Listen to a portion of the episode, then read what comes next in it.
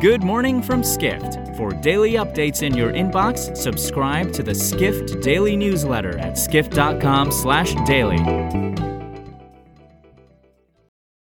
It's Tuesday, November 8th, 2022. And now here's what you need to know about the business of travel today.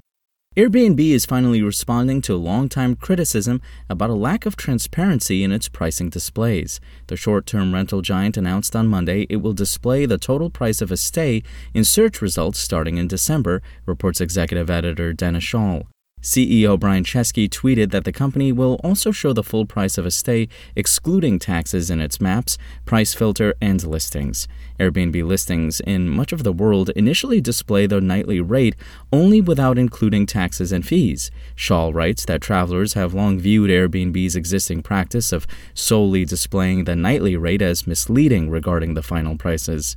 Schaal adds that guests have loudly complained on social media about some hosts setting exorbitant cleaning fees. Chesky also said that hosts would be required to disclose any checkout tasks for guests prior to booking. Schaal writes that some hosts force guests to perform chores as part of the checkout process, many of which aren't disclosed until the guest's arrival. Chesky tweeted that while some checkout tasks are reasonable, he said guests shouldn't have to do chores like vacuuming or the laundry. Next, Americans traveling abroad spent substantially more in September than inbound international visitors did in the U.S. But how much was the spending gap? Roughly $802 million, writes global tourism reporter Dawit Habtemariam. September was the third month this year that the U.S. recorded a deficit in travel spending, according to the National Travel and Tourism Office. May and June also saw the U.S. experience spending gaps of $800 million. Habtemariam writes the U.S. State Department's failure to reduce exploding tourist visa wait times has contributed significantly to the travel spending deficit.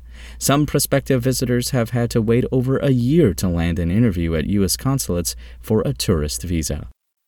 Finally, Choice Hotels is looking to move beyond its longtime budget hotel image. The company's recent $676 million acquisition of Radisson's Americas business symbolizes its strategy to increase its number of upscale properties, reports senior hospitality editor Sean O'Neill. Choice President and CEO Patrick Pacious said during its third quarter earnings call on Monday that the company aims to expand in growing segments, including upscale. Acquiring Radisson's Americas properties adds 68,000 rooms to Choice's portfolio, with nearly half of them in upscale segments. O'Neill notes Choice has also increased its investment in its upscale brand Cambria, which has grown more than 5% from last year. Choice reported that its revenue per available room, a key hotel industry metric, increased 15% in the third quarter from the same period in 2019. The company also generated $103 million worth of net income in the third quarter. For more travel stories and deep dives into the latest trends, head to skift.com.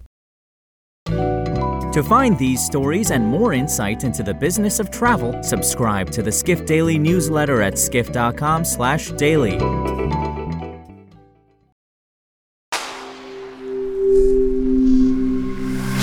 skift.com/daily. SpokenLayer.